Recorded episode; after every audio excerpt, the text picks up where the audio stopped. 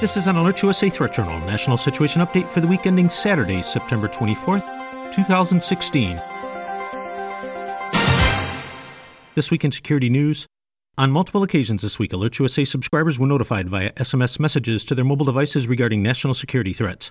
Beginning last Saturday evening, AlertUSA subscribers were notified of an explosion in the Chelsea area of Manhattan near West 23rd Street and 6th Avenue.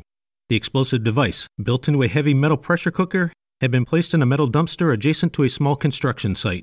31 people were injured in the blast. By the following morning, all of those who had been admitted to hospitals had been released.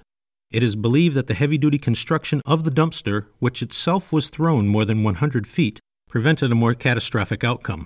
Soon after the blast, a second device was found by state police several blocks away at 27th Street and 7th Avenue. The following evening, a small backpack containing several pipe bombs was discovered near the Elizabeth, New Jersey train station. The prime suspect in the case, Ahmed Khan Rami, was arrested Monday following a brief gun battle with police in Linden, New Jersey. Rami was found after being identified in surveillance camera footage, followed by police issuing a cell phone alert to millions of people in the area telling them to be on the lookout. Rami is also a suspect in the case of a smaller explosive device detonated within a garbage can near the route of a charity race on the Jersey Shore about 9:30 a.m. Saturday. In the aftermath, investigators have revealed that both of the explosive devices in Manhattan were comprised of heavy metal pressure cookers filled with shrapnel and an explosive material believed to be Tannerite, the brand name of an unregulated binary explosive sold as two separate powders that are mixed by the user. In the United States, ATF regulations allow the two components to be legally purchased since neither one is an explosive by itself.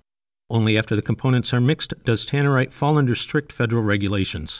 The explosive devices found in Manhattan appear to be designed to be triggered using inexpensive flip phones wired to a string of Christmas tree lights, which served as a detonator. All in all, it is reported that authorities have recovered 10 explosive devices, 8 pipe bombs, and the 2 pressure cooker bombs that they believe were planted by Rami, most of which failed to detonate. Law enforcement continues to search for at least 2 individuals who may have been involved in the attack. Within charges filed in federal court, authorities have revealed the existence of a journal found on the suspect which contained praise for Nidal Hassan, who killed 13 people in a 2009 Fort Hood attack, references to quote-unquote brother Osama bin Laden, as well as Abu Muhammad al-Adnani, the Islamic State's chief propagandist and second-in-command who was killed last month in a U.S. airstrike. The journal also contained written passages on killing the kuffar or disbelievers in their own backyard. Listeners are reminded that the terror threat environment in the U.S. and Europe is at its highest level since the attacks of 9/11. As such, we strongly encourage increased situational awareness and vigilance when out and about. You can find more on this and other stories in this week's issue of the Threat Journal newsletter. If you are not already a subscriber, visit ThreatJournal.com and sign up today. The publication is free and will remain that way. AlertUSA continues to monitor the overall domestic and international threat environment and will immediately notify service subscribers via SMS messages of new alerts, warnings, and advisories, or any developments which signal a change in the overall threat picture for American citizens as events warrant. In travel security news, in addition to a standing U.S. government-issued worldwide caution, worldwide travel alert, and a Europe-wide travel alert, listeners are reminded that there are more than 36 additional alerts and warnings in effect for individual countries around the world specifically identified as posing significant risks for U.S. citizens.